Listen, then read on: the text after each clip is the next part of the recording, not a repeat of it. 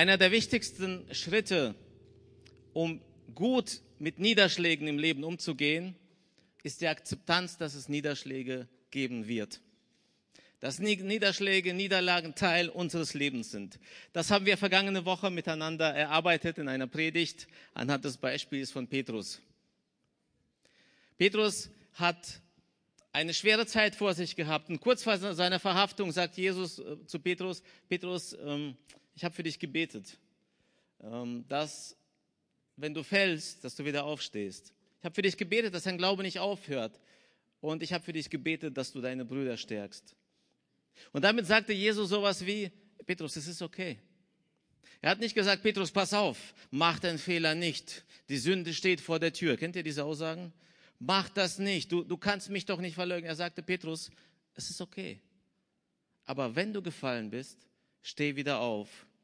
Und wir haben für uns drei Dinge mitgenommen, drei Ermutigungen, um äh, so eine, einen guten Anfang zu haben, nach Niederschlägen wieder aufzustehen. Das erste ist, akzeptiere die Tatsache, dass Niederschläge kommen werden. Das zweite ist, begegne ihnen, wenn sie sind, wenn sie da sind. Umarme sie als Teil deines Lebens.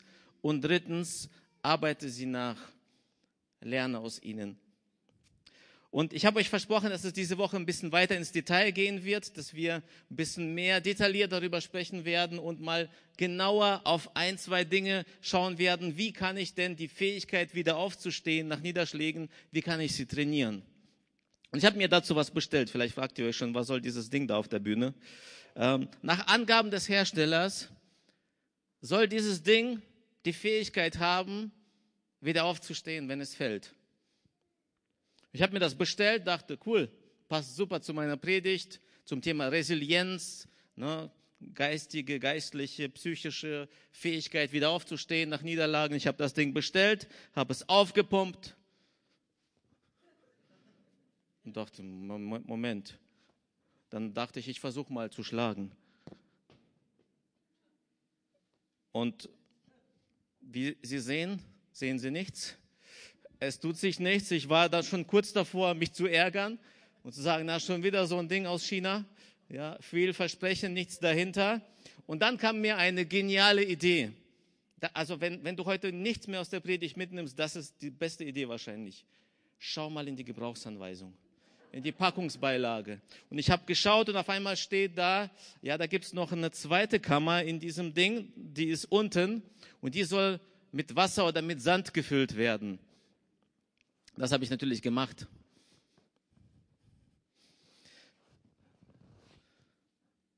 Meine erste Erfahrung ist, das Ding wird auf einmal stabil, weil unten Gewicht da ist, weil dieses Ding jetzt eine ganz andere Basis hat als dieses Ding. Das Ding hat die Fähigkeit, wieder aufzustehen. Es hat die Fähigkeit, stabil zu sein. Es ist alles da, aber es fehlt etwas, was in die Basis hineinkommt.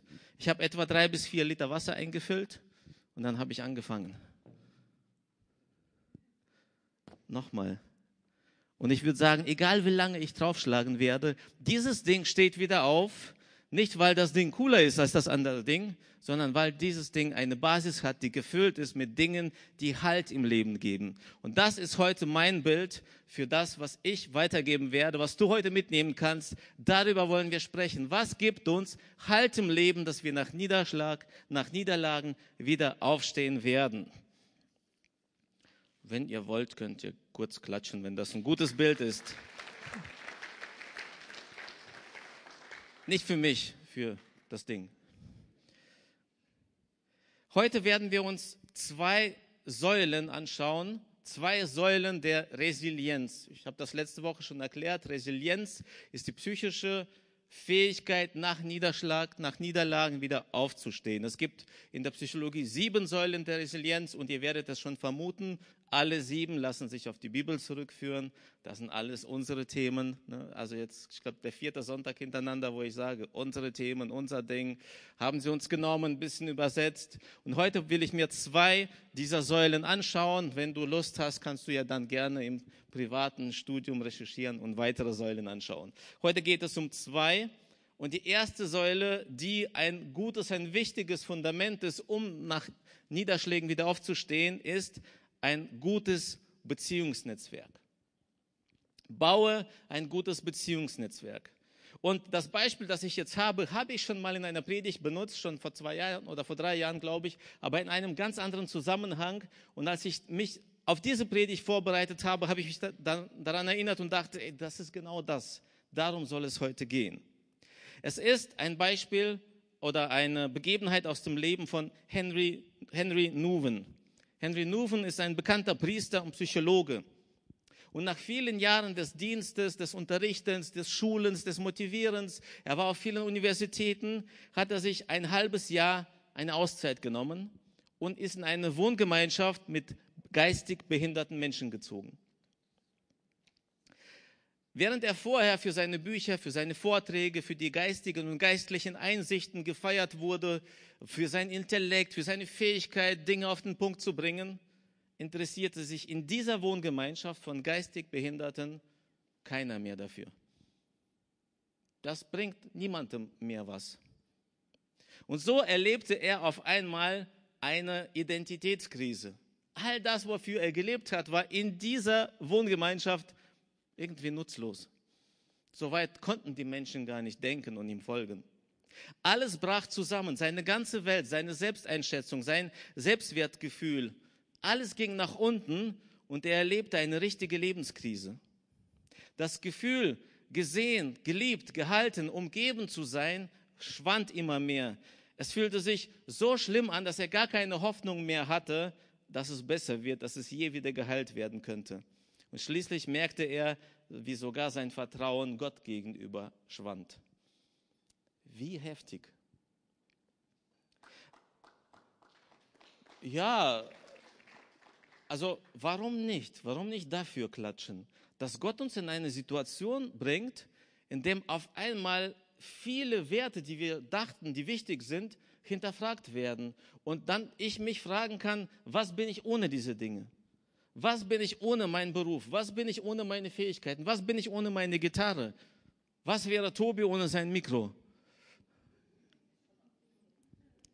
Als, als ich, warum ich dieses Beispiel so wichtig finde, weil wisst ihr, Niederschläge und Krisen im Leben kommen nicht immer, wenn ich etwas Negatives erlebe.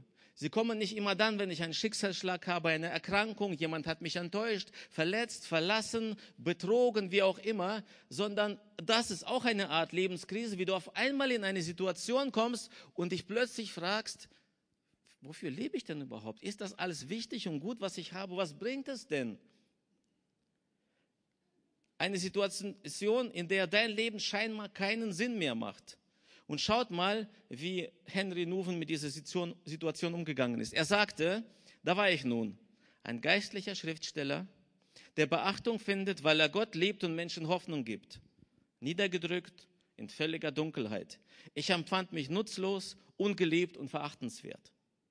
Und in dieser besonders schwierigen Zeit suchte er nach einer Lösung und wandte sich an einen alten Priester. Er hat bei einem alten Priester Hilfe gesucht, der wahrscheinlich nicht so belesen, nicht so klug, nicht so redegewandt war. Aber Folgendes ist da passiert. Henry Nuven schreibt, während der schwierigsten Phase meines Lebens, als ich voller abgrundtiefer Angst und Verzweiflung war, war er zur Stelle. Viele Male hat er meinen Kopf an seine Brust gezogen und wortlos für mich gebetet. Doch dieses geisterfüllte Schweigen hat bewirkt, dass die Dämonen meiner Verzweiflung flohen. Seine Umarmung half mir wieder mit neuem Lebensmut aufzustehen. Was ist hier passiert? Da war ein alter Priester, der einfach nur da war, der einfach nur seinen Kopf an seine Brust gedrückt hat und einfach nur geschwiegen hat und vielleicht ganz leise vor sich hin oder sogar im Gedanken gebetet hat. Er hat nicht, nichts Großartiges getan, er war einfach nur für ihn da. Und in dieser Zeit, wo zwei Menschen zusammensitzen, passiert etwas. Etwas ist aus diesem alten Mann herausgeflossen und in diesen verzweifelten, intelligenten Doktor, Professor, wie auch immer, hineingeflossen. Und dieser Fluss änderte alles. Vielleicht fragst du dich, was ist das? Und Albert, wie kommst du darauf, dass da irgendwas geflossen ist? Warum glaubst du, dass da was passiert ist in dieser Gemeinschaft? Schaut mal, als Jesus kurz vor seiner Verhaftung stand, hat er für seine Jünger gebetet. Das ist im, im Johannes Kapitel 17 niedergeschrieben, so ein ganz langes Gebet. Man nennt es auch das hohe priesterliche Gebet, wie Jesus für seine Jünger betet, für die Nachfolger und so weiter. Und dort sagt er folgenden Satz im Vers 22. Die Herrlichkeit, er sagt zu seinem Vater, die Herrlichkeit, die du mir gegeben hast, habe ich nun ihnen gegeben, damit sie eins sind, so wie wir eins sind. Jesus betete später, er sagte, ich bete nicht nur für sie, sondern für die, die durch sie zum Glauben kommen. Und weißt du damit, für wen er gebetet hat? Für dich und für mich. Und Jesus betete, dass diese Herrlichkeit, die in ihm war, jetzt in seinen Jüngern ist und in denen, die durch sie zum Glauben kommen. Also in wem? In dir und in mir. Wir tragen etwas in uns, was Jesus uns gegeben hat. Und das, was in uns drin ist, hat die Fähigkeit, wortlos Dinge zu verändern, wenn es zu einer Gemeinschaft kommt. Jesus Strategie von Anfang an, als er seinen Dienst angefangen hat, war Gemeinschaft zu bilden. Er hat gezeigt, worauf es ankommt. Er hat nicht angefangen, große Mengen zu sammeln. Er steht auf der Bühne, alle anderen gucken zu, der Rest ist hinter der Bühne. Das erste, was er machte, war seine Gang zu bilden, seine Gang zu gründen, seine zwölf Jünger. Markus 3, 13 bis 14 heißt es, Jesus stieg auf einen Berg und rief die zu sich, die er bei sich haben wollte. Wozu? Sie traten zu ihm und er bestimmte zwölf, die er Apostel nannte. Sie sollen ständig bei ihm sein und er wollte sie aussenden, damit sie seine Botschaft verkünden. Der erste Schritt für ein gutes Leben, für ein erfolgreiches Leben, für ein Leben mit Auftrag, mit Perspektive, mit Zukunft ist, dass man erstmal bei Jesus ist, dass man in Gemeinschaft ist, dass man Gemeinschaft findet. Und deshalb glaube ich, dass damit das hier nicht Dauerzustand in unserem Leben ist und unsere Basis voller wird, unsere Basis fester wird, unsere Basis stabiler wird, damit wir Niederschläge und Angriffe abwehren und aushalten können, ist das Wichtigste oder mit das Wichtigste, dass wir eingebunden sind in eine Gemeinschaft. In eine Gemeinschaft mit Jesus und eine Gemeinschaft miteinander. Und das ist für mich, das steht übrigens in keinem Psychologiebuch, so in dieser Form. Und soll ich euch auch was sagen? Die Psychologen, sie können das nicht mal erklären, warum das so ist, dass in der Gemeinschaft etwas passiert. Warum Gemeinschaft mehr ist als Beratung. Und soll ich euch auch was sagen? Ich, ich bin eigentlich, ich bin ein Freund von Seelsorge. Ich weiß, Seelsorge muss sein. Ich weiß, Menschen müssen Dinge aufarbeiten können. Aber ich, ich glaube, wenn wir in guten Gemeinschaften sind, wenn wir miteinander unterwegs sind und über das Leben sprechen, über die Dinge, die uns herausfordern, werden wir Seelsorge ziemlich bald nicht brauchen.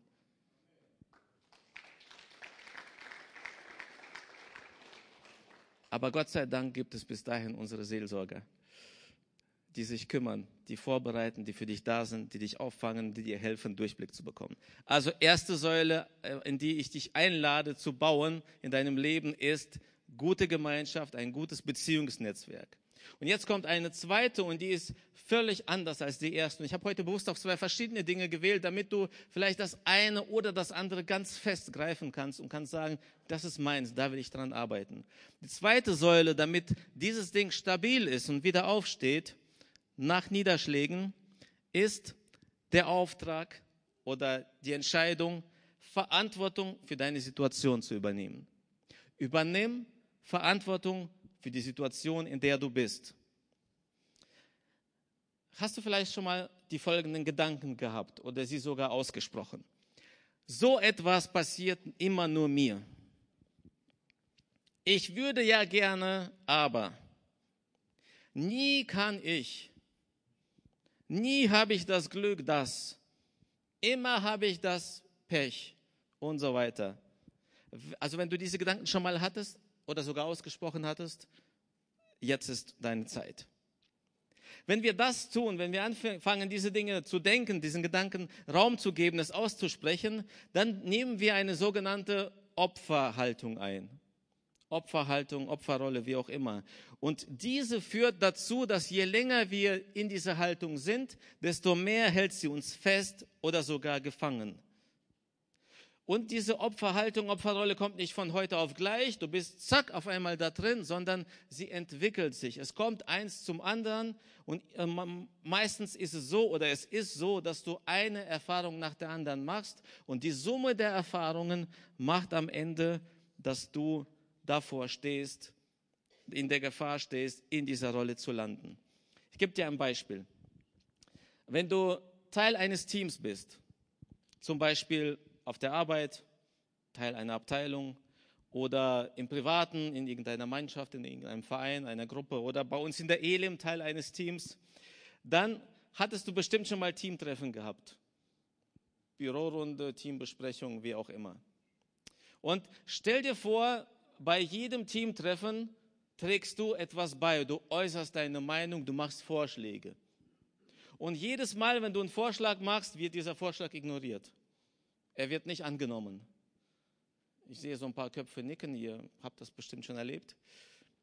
Und wenn das passiert, je mehr das passiert, je mehr du diese Erfahrung machst, desto mehr führt es dazu, dass du folgende Glaubenssätze entwickelst, Dinge, an die du glaubst. Ach, auf mich will eh keiner hören. Was ich sage, zählt eh nicht. Kennst du das? Ja, sag jetzt nur nicht ja in meiner Gemeinde. Ah, okay. Je mehr du solche Erfahrungen machst, desto mehr festigt sich diese innere Haltung, dass die Umstände halt so sind, dass die Leute um dich herum halt so sind, dass du das eh nicht ändern kannst. Und deshalb kommst du immer mehr Schritt für Schritt in diese Opferrolle. Der Gedanke entwickelt sich, die anderen sind schlecht, sie verstehen nicht, was ich habe, sie schätzen mich nicht, keiner mag mich, keiner will mich. Und schon bist du in dieser Opferrolle gelandet. Und schon liegst du da. Und deswegen wäre es gut, wenn wir daran arbeiten, dass du wieder hier stehst. Diesen Prozess, dahin zu kommen in die Opferrolle, nennt man in der Psychologie auch erlernte Hilflosigkeit. Klingt irgendwie positiv. Ne, ist ja etwas Erlerntes, aber ist total negativ. Erlernte Hilflosigkeit. Er entwickelt etwas, eine Erfahrung nach der anderen, führen dazu, dass du gefangen bist in dieser Opferrolle, im Selbstmitleid. Und das ist übrigens auch der Weg, wie Menschen in die Depression verfallen. Und in der Regel ist diese Haltung davon begleitet, dass du anfängst zu jammern. Hast du schon mal gejammert? Oh, ich, ja. Öfters mal. Und ich merke, wie in so einer schwierigen Situation ich irgendwie meine letzte verfügbare Kraft darauf aufwende, zu jammern. Und eigentlich bräuchte ich diese Kraft, diese Energie, um wieder aufzustehen. Aber in diesem Moment ist es wie gefangen. Es ist wie äh, irgendwie, darf man sagen, verhext, verzaubert. Ja.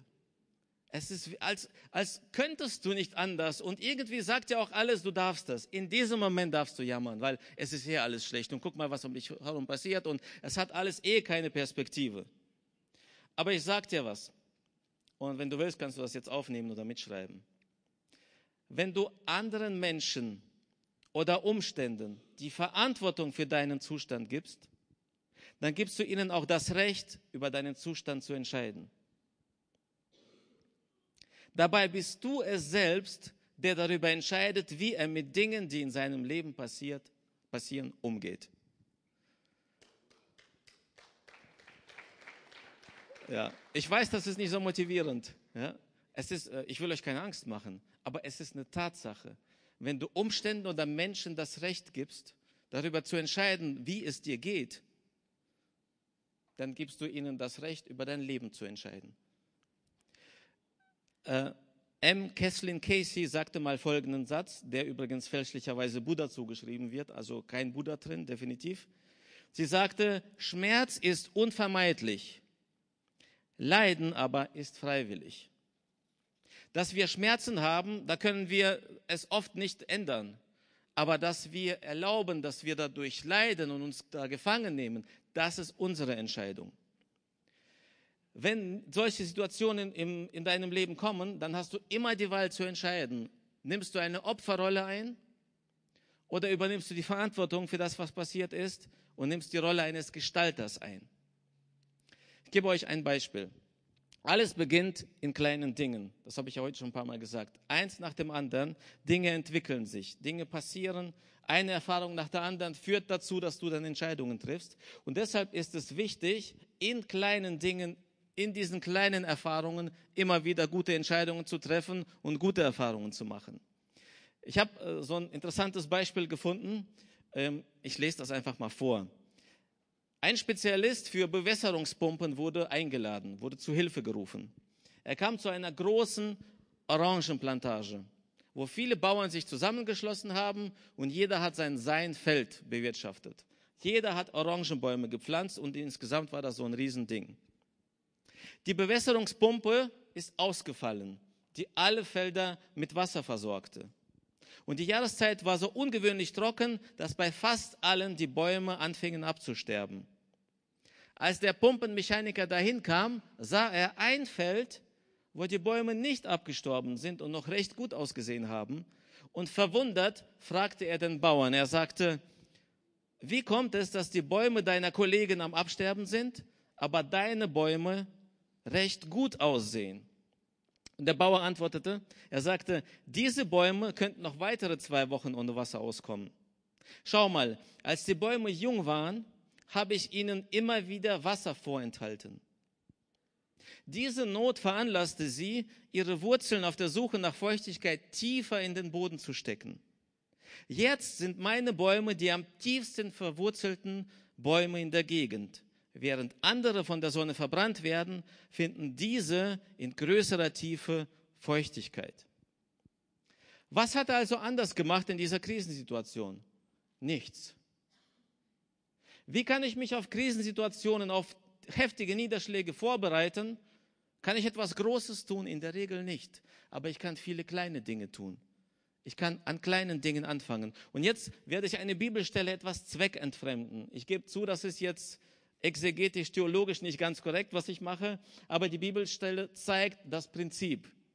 Die Bibelstelle werdet ihr auch kennen, ich habe sie vor ein paar Wochen vorgelesen. Lukas 16, 10, da heißt es, nur wer im Kleinen treu ist, wird es auch im Großen sein.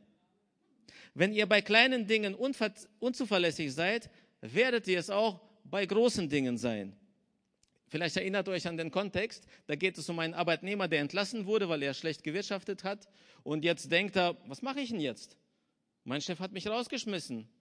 Böser Chef. Ich verfalle in Selbstmitleid, Opferrolle und so weiter. Nein, der Mann fängt an zu handeln. Ich sage auch im Voraus, das, was er gemacht hat, war nicht okay. Also ich glaube, dass Gott das auch verurteilt. Aber er geht hin, sucht Schuldner auf, die seinem Arbeitgeber Geld schulden und sagt, wie viel hast du? 100.000 Euro Schulden? Wir machen 80 draus.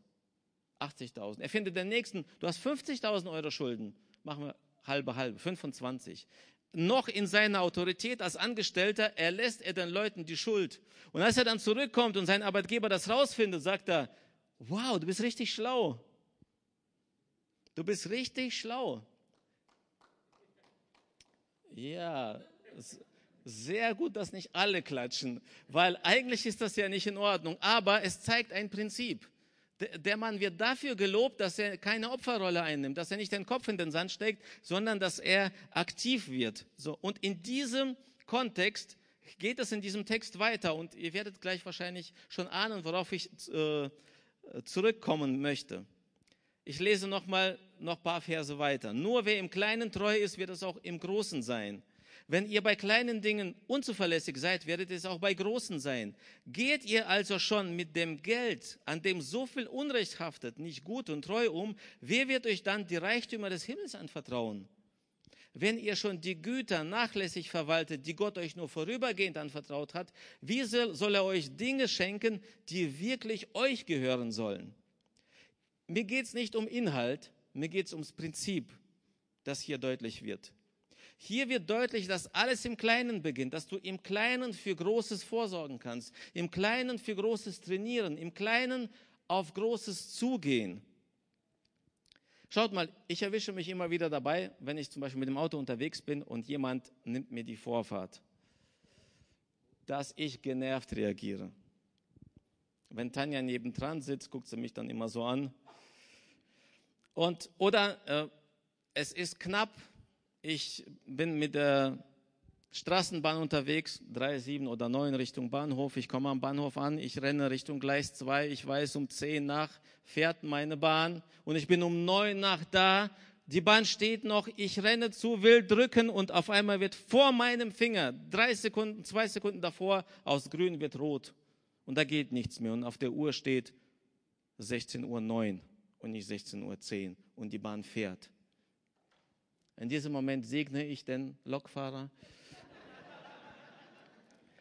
Nein, ich merke, wie mich das aufregt, wie ich anfange innerlich zu schimpfen. Und wisst ihr, was ist das Besondere an, dieser, an diesen Kleinigkeiten?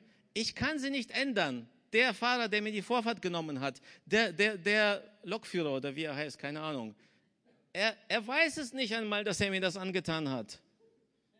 Und ich kann es nicht ändern. Die Bahn kommt nicht zurück. Und der, der mir die Vorfahrt genommen hat, wird auch nicht wieder zurückkommen. Die sind weg, das sind Tatsachen, die kann ich nicht ändern. Und ich darf also in dieser Situation anfangen zu üben, anfangen loszulassen, anfangen zu vergeben, zu segnen. Wie, anstatt die Opferrolle einzunehmen, zu sagen, Mensch, das war jetzt schon der dritte heute, alle Ampeln sind heute rot. Hattet ihr das auch schon mal? Vor allem, wenn ihr es eilig habt, sind auf einmal alle Ampeln rot. Dabei weißt du, du lügst. Die Grünen hast du ignoriert. Wie viele Menschen sind an dir vorbeigefahren, ohne dir die Vorfahrt zu nehmen? Wie viele Autos haben sich gut verhalten im Straßenverkehr? Was möchte ich damit sagen? Der Weg aus der Opferrolle raus ist der gleiche Weg wie in die Opferrolle hinein. Die schlechten Erfahrungen, die uns in die Opferrolle führen, müssen ersetzt werden durch gute Erfahrungen, die uns aus der Opferrolle wieder hinausführen. Und gute Erfahrungen haben wir zu genügen, nur wir sehen sie nicht. Und ich lade dich heute ein, diesen zweiten Teil, diese zweite Säule der Resilienz aufzubauen, indem du anfängst, gute Erfahrungen dir bewusst zu machen. Zähl vielleicht heute mal auf dem Weg nach Hause, wie viele Autos brav waren. Und setz das ins Verhältnis zu dem einen Fahrer, der einmal pro Woche oder so Mist baut.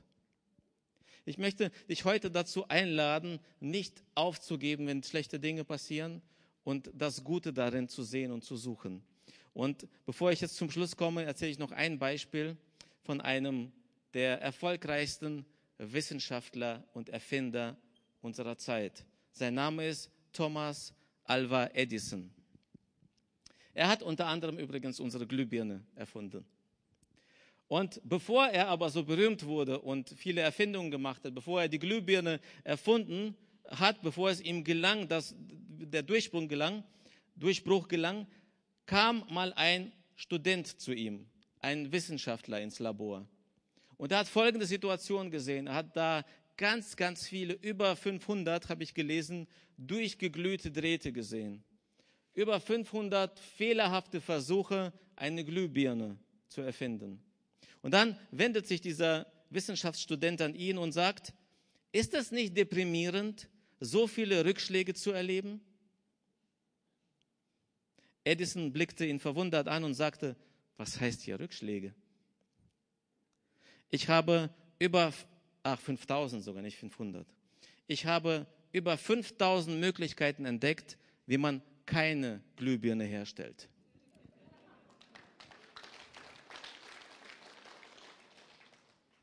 Ich würde euch jetzt gerne ins Gebet einladen.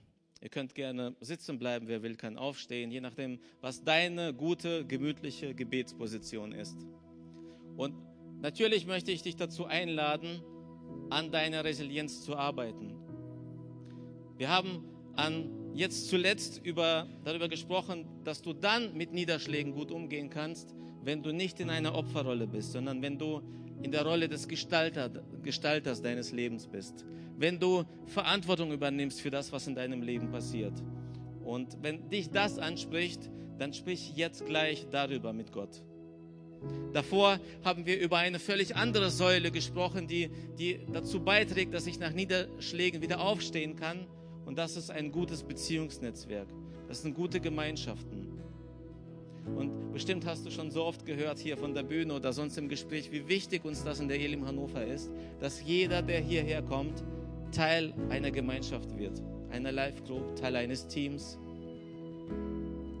Und ich ermutige dich heute dazu, Teil einer Gemeinschaft zu werden, wenn du es noch nicht bist. Wenn du es schon bist, vielleicht ist heute der Tag, dir mal bewusst zu machen, wie gut das ist, was du da hast. Und wir glauben einfach daran, dass in dieser Gemeinschaft einfach Großartiges passiert. Es müssen keine guten Ratschläge sein, kein Expertenwissen, sondern es reicht schon, wenn einer nur für dich da ist und vielleicht deinen Kopf nimmt und an seine Brust drückt.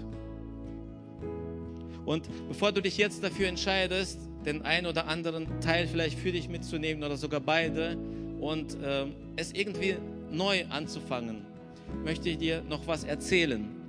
Du musst es nicht alleine tun. Dass das überhaupt möglich ist, das ist einem besonderen Umstand zu verdanken, denn vor etwa 2000 Jahren gab es jemand, der das vorgelebt hat. Das war Jesus.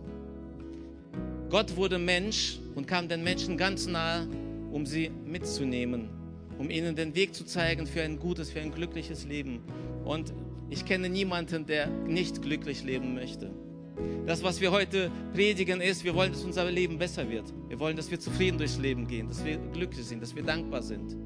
Und das ist möglich, weil es jemanden gibt, der sowohl deine Vergangenheit in Ordnung bringen kann, als auch dir eine gute Perspektive gibt. Und das ist Jesus. Er hat sein Leben gegeben vor über 2000 Jahren und hat alle Schuld auf sich genommen, die ich verdient hätte, die ich angehäuft habe. Jede Strafe, die ich verdient hätte, hat er auf sich genommen. Und das gleiche auch mit deiner Schuld, mit deinen Schuldgefühlen, mit deiner Unzufriedenheit. Und wenn du heute es anpacken möchtest und du sagst, ich will dieses Leben ausprobieren, dann darf ich dir zusagen, dass Jesus deine Vergangenheit nimmt All die Fehler, die Niederlagen, die Verletzungen, den Schmerz, den kannst du zu Jesus bringen. Und er sorgt dafür, dass du mit deiner Vergangenheit versöhnt wirst, dass du loslässt, dass du Vergebung bekommst und dir selbst vergibst. Zeitgleich wäre das schade, wenn das das Einzige wäre, was Jesus gemacht hat. Er kümmert sich nicht nur um deine Vergangenheit, sondern er gibt dir auch eine neue Zukunft, eine neue Perspektive. Wenn du diesen Weg, den wir heute beschrieben haben, gehen möchtest, dann ist er es, der dir die Kraft dafür gibt. Er ist es, der sagt, ich feuer dich an. Er ist es, der sagt, ich gehe mit dir. Er ist es, der sagt, du bist hingefallen, es ist okay. Komm, ich helfe dir wieder auf. Und ich lade dich heute dazu ein, wenn du diesen Jesus noch nicht kennengelernt hast, wenn du es bisher selbst versuchst, durch das Leben zu schaffen, dass du es heute mit Jesus versuchst. Er kümmert sich um deine Vergangenheit, er wird zu deinem Retter. Und er kümmert sich um deine Gegenwart und Zukunft, er wird zu deinem neuen Herrn, zu deinem neuen Reiseleiter durch dieses spannende Leben.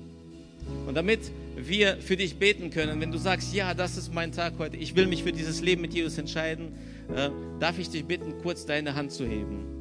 Die anderen bitte ich vielleicht auf den Boden zu gucken oder die Augen zu schließen, dass wir so einen persönlichen Moment haben. Wenn du also heute da bist und du sagst, ja, ich will mein Leben mit Jesus anfangen, ich will das für mich annehmen, ich will es ausprobieren, dann lass mich deine Hand sehen und ich bete gerne für dich mit der ganzen Gemeinde. Bist du da? Dann lass mich deine Hand sehen. Danke. Danke. Wer ist noch da? Danke. Danke. Wisst ihr, es gibt für uns als Gemeinde nichts Schöneres und Größeres, was wir mehr feiern würden, als, es, als Menschen dabei zu begleiten, die ihr Leben mit Jesus anfangen. Und es ist eine Freude, nicht nur hier auf der Erde, sondern auch im Himmel, weil ihr euch gemeldet habt. Weil heute Neues geschaffen wird. Weil heute Leben verändert werden. Und wenn du noch mit möchtest, wenn du sagst, ja, ich will auch, dass für mich gebetet wird, dann gebe ich dir gerne noch eine Möglichkeit, dich zu melden. Bist du auch noch da? Ist es dein Moment heute, dein Tag? Dann lass mich deine Hand sehen. Danke. Danke. So, Gemeinde, wir beten mit und wir unterstützen diese Menschen, die heute diese gute, wichtige Entscheidung getroffen haben. Ich bete vor und ihr geht, betet gerne nach. Jesus Christus, hier bin ich mit meinem Leben mit allem, was passiert ist. Und ich bringe es zu dir. Du nimmst meine Last. Du nimmst meine Schuld. Und ich komme zu dir, weil du mein Leben veränderst. Du gibst mir Zukunft. Du gibst mir Perspektive. Du gibst mir Kraft und du begleitest mich. Ich freue mich auf dieses neue Leben. Ich bin jetzt dein Kind. Du bist jetzt mein Herr. Mein Leben ist neu. Amen.